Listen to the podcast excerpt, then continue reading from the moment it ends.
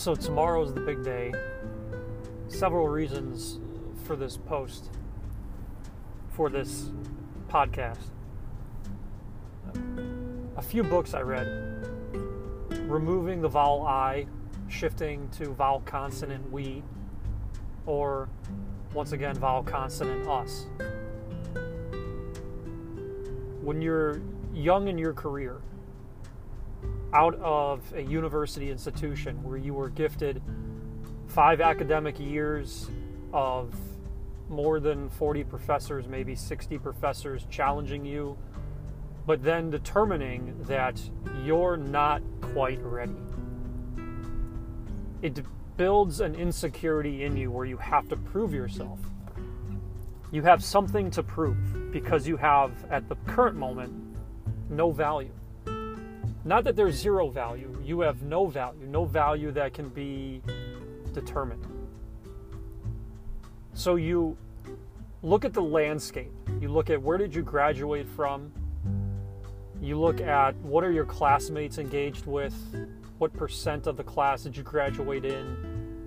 You look at your business school if you graduated from one, and you try to find the first episode to your story post graduation. And I'll tell you, for many that are fortunate, for many that have a family that can support them, gift them a business, gift them something financially to give them a cushion, to start a business, to get a loan, to bridge something from nothing, they have an advantageous position. But for many others who have parents who have professional degrees, but they can't do the same thing that their parents can do you have to find your own path.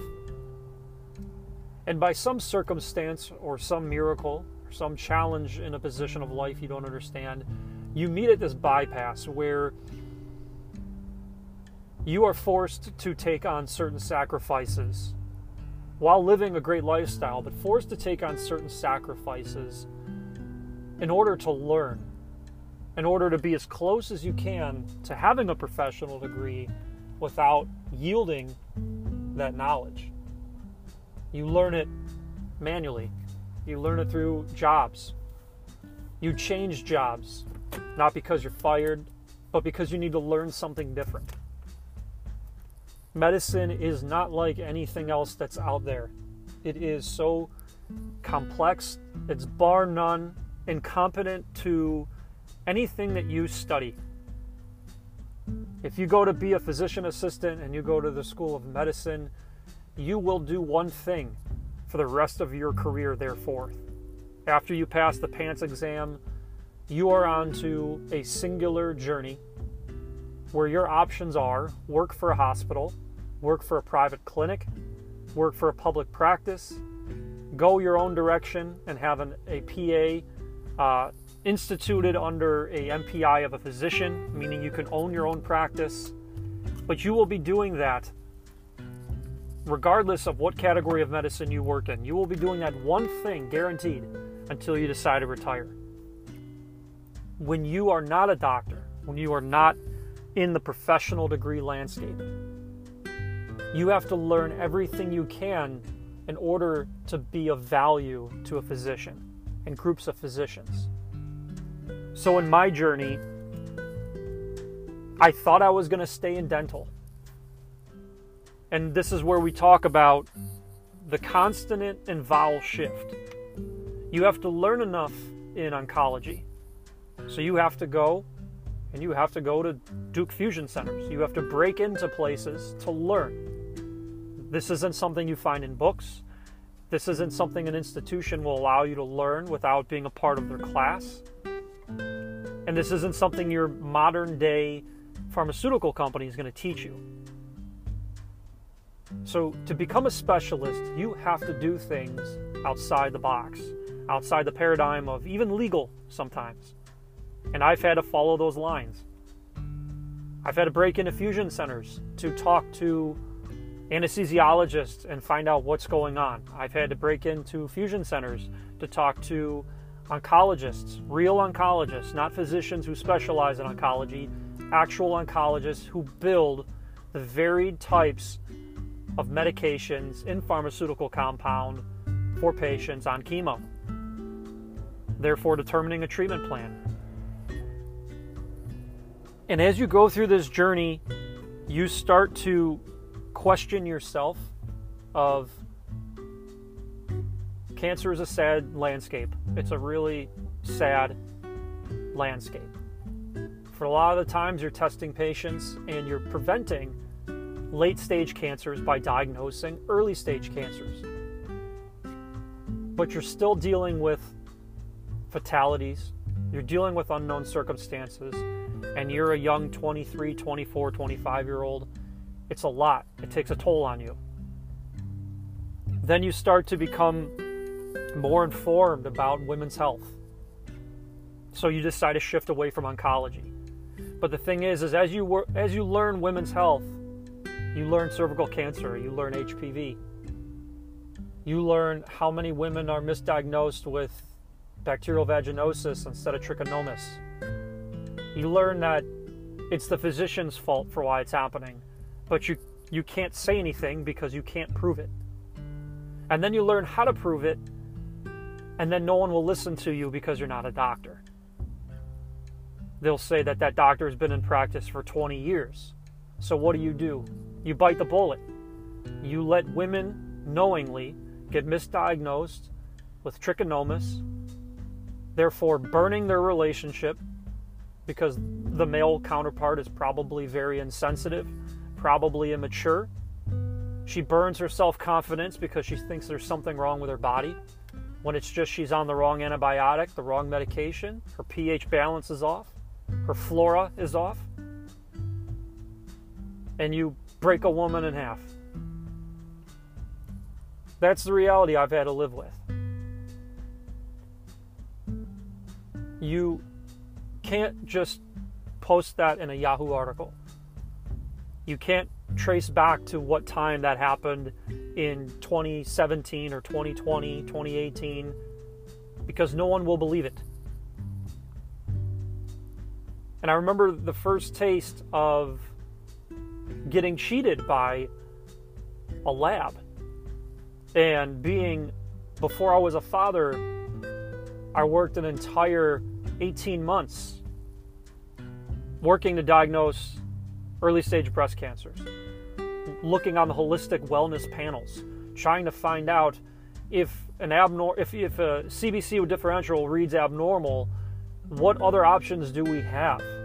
Instead of palliative therapy, saying that a patient has no hope, instead of shoving cocktail of medications down their throat, therefore making them suicidal, having severe adverse reaction, what hope do we have? So I turn to holistic wellness. I turn to doctors that severely study holistic paths from foreign countries that have historical data supporting the rejuvenation of life and health after such a deviation caused by a virus or a bacterium. And it pulls you to it. And the challenging thing about doing this type of podcast truth is you have to relive all those horrendous memories. That one lab stole $130,000 from me in commissions.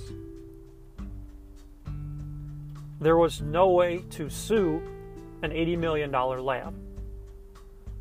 And the professionals at the time that I knew said, You'll make that money back. Don't worry about it. If you fight this, they could ruin your reputation, they could blacklist you. And in many industries, if you open up your mouth, regardless of you being the victim, that's what happens. You get blacklisted. You'll never be able to work again in that vicinity of your sector. You won't have anyone trust you because they think you'll turn on them.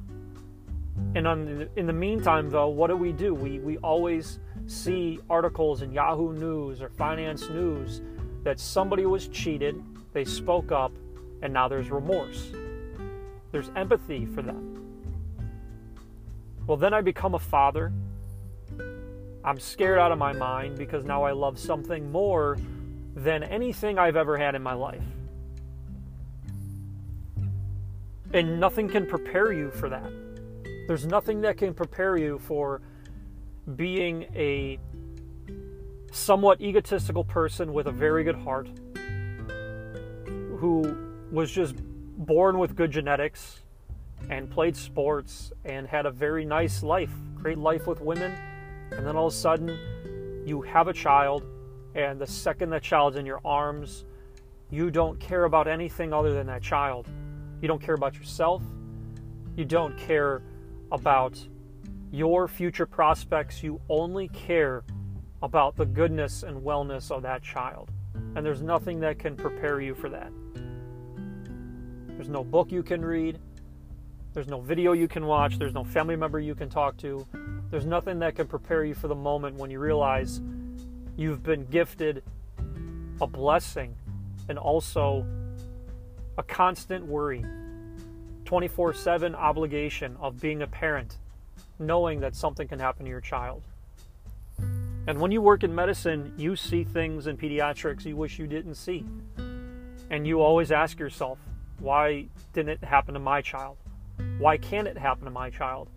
And it causes mental duress.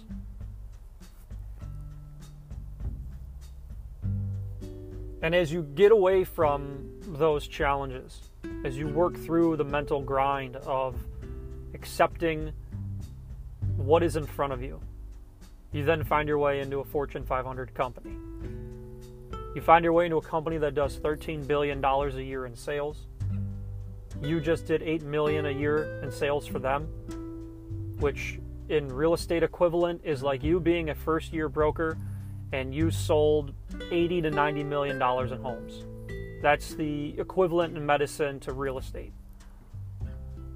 So you're you're you're a small piece to the billions sold in that company. And then you see because you have the resources, because you see things world renowned, you work with the best and brightest that came out of Dartmouth, Yale, Wharton. You literally meet the world's best and brightest, and then you see corruption. And you can't say anything. You're, you're hired into one of the highest roles they have that's outside of management. You're the youngest hire they have. You're the most inexperienced hire they have, and yet you can hold your own. But you can't say anything. You see things that are given to physicians gifted that are hyper illegal, illegal under OSHA by 10 levels, kickback clause, whatever you want to name it, and you can't say anything. So you just work within, once again, the parameters you're given because the ultimate thing here is you're saving lives on a mass scale because now you have access to HIV testing globally. In your entire state of North Carolina, you have access to HIV care. You can make sure that bilingual populations have equitable availability to diagnostic testing. Within diagnostic testing, you can also make sure that instead of using wet mounts and using physical eyes under the specimen view, physicians are now using our lab in specimen to have a better specificity, higher sensitivity, which is ultimately more accurate. And it's not accurate more by 10%, 5%. It's more accurate from a wet mount could be up to 56% accurate on a BV read. A wet mount off of a lab specimen could be as accurate as 93 to 97%.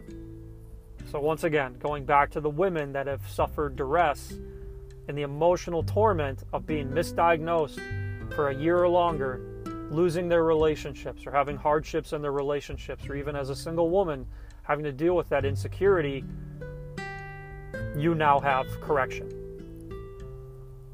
And as I expand on this polar truth. I couldn't say anything because of the lawsuits that were shoved down my throat. If I say anything, I'm going to get sued out of my ass. How do you take a company worth 13 billion, strap 3 million dollars to a team of lawyers and expect somebody who was only making maybe 110,000 at the at the year to to fight that. They call your family, they call your relatives, they find out any dirt, anything that exists and they bury you in it. And even if there's no dirt, which was my situation, they force a fear. And the worst part of it is none of these battles can be won in the state that you reside in.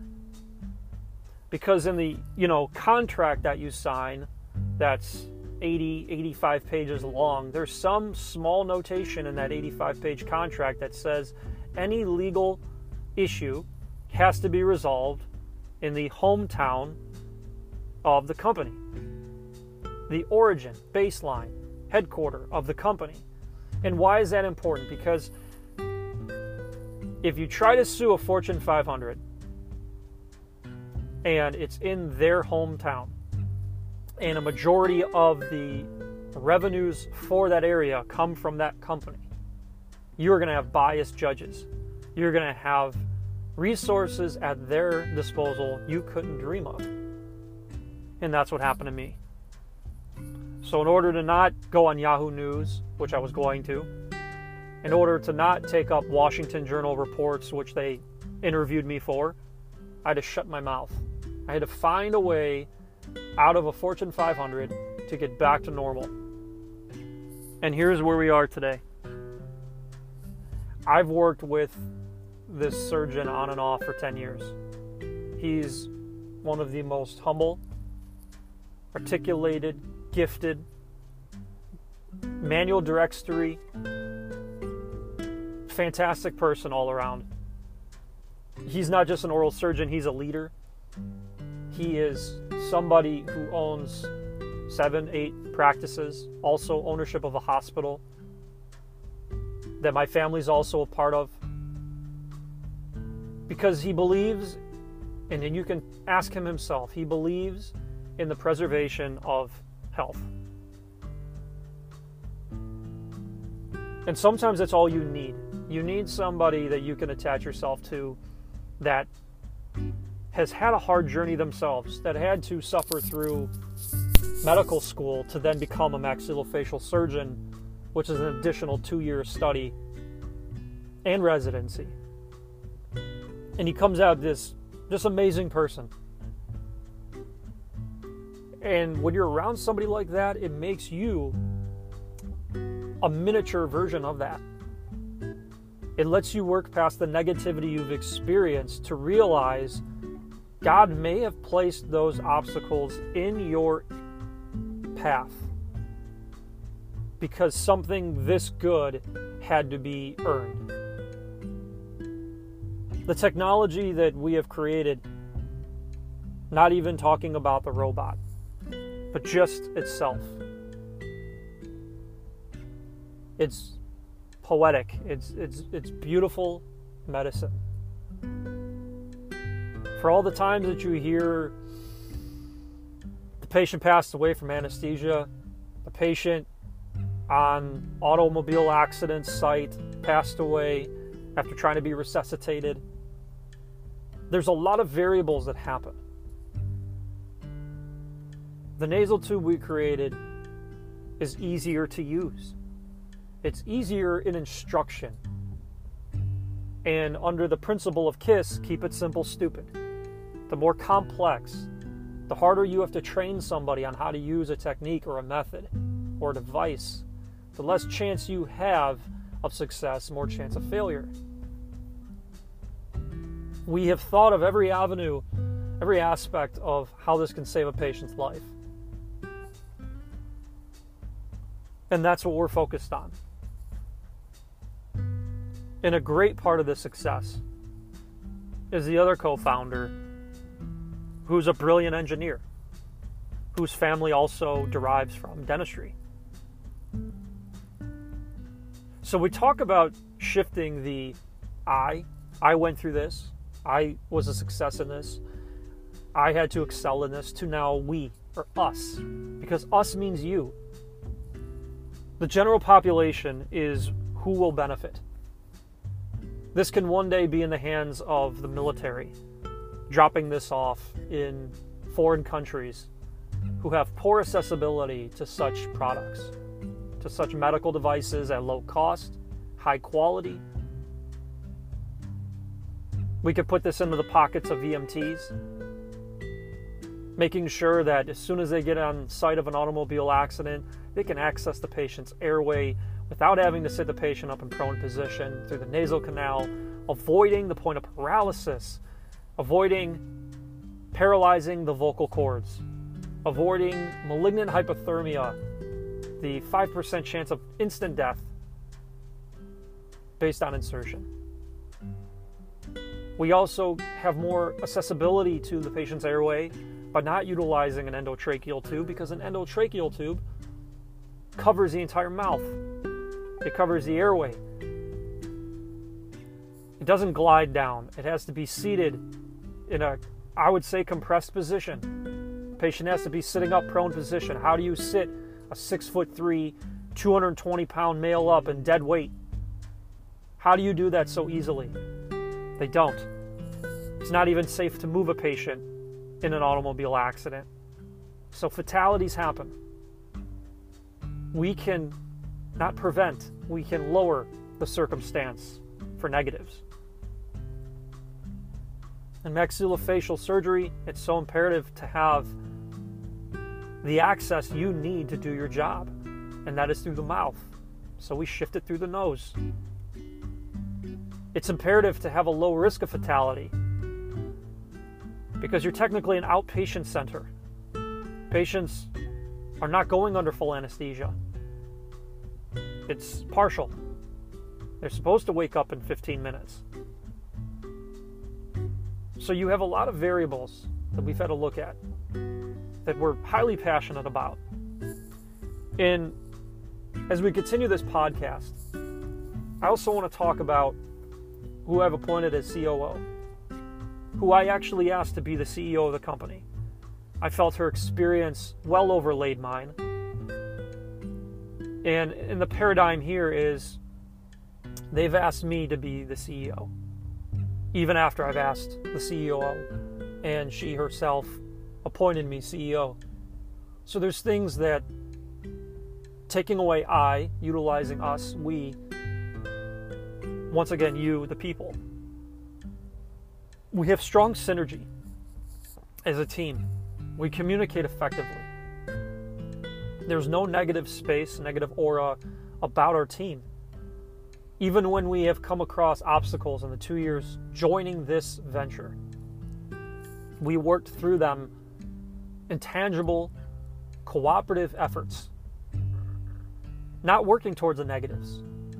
And even though having to deviate from the various patents that are out there currently that have been bought, sold, protected against current technology, forming technology from COVID, we found a way. And that's where the investors are going to feel the most seated in their return on investment is that you're not just looking at one professional, you're looking at Uday, Andrew, myself, and Shirley. Four highly competent, highly technically talented, great people who have an array of skill set to ensure that this is also not the only technology we create. What I like most about Shirley is I like how many board seats that she's been on. I like how she doesn't utilize any weaknesses that were directed towards her in the market. She is full of strength. She's full of compassion and strength and resilience. It's her strongest asset. And as a patient of oral surgery, she's studied it. She's understood the implications of things going wrong because she was a patient herself. That's something that many of us could identify with. I think the alignment of her abilities to also bring companies to the market and successfully do that where I have never been in that position before gives me comfort as the CEO knowing I have that angel on my shoulder. I think that without a doubt, this is the most confident we've been in our space. And as I end this at 30 minutes, with four minutes to go here, I want to talk about the future technology that will exist robotics.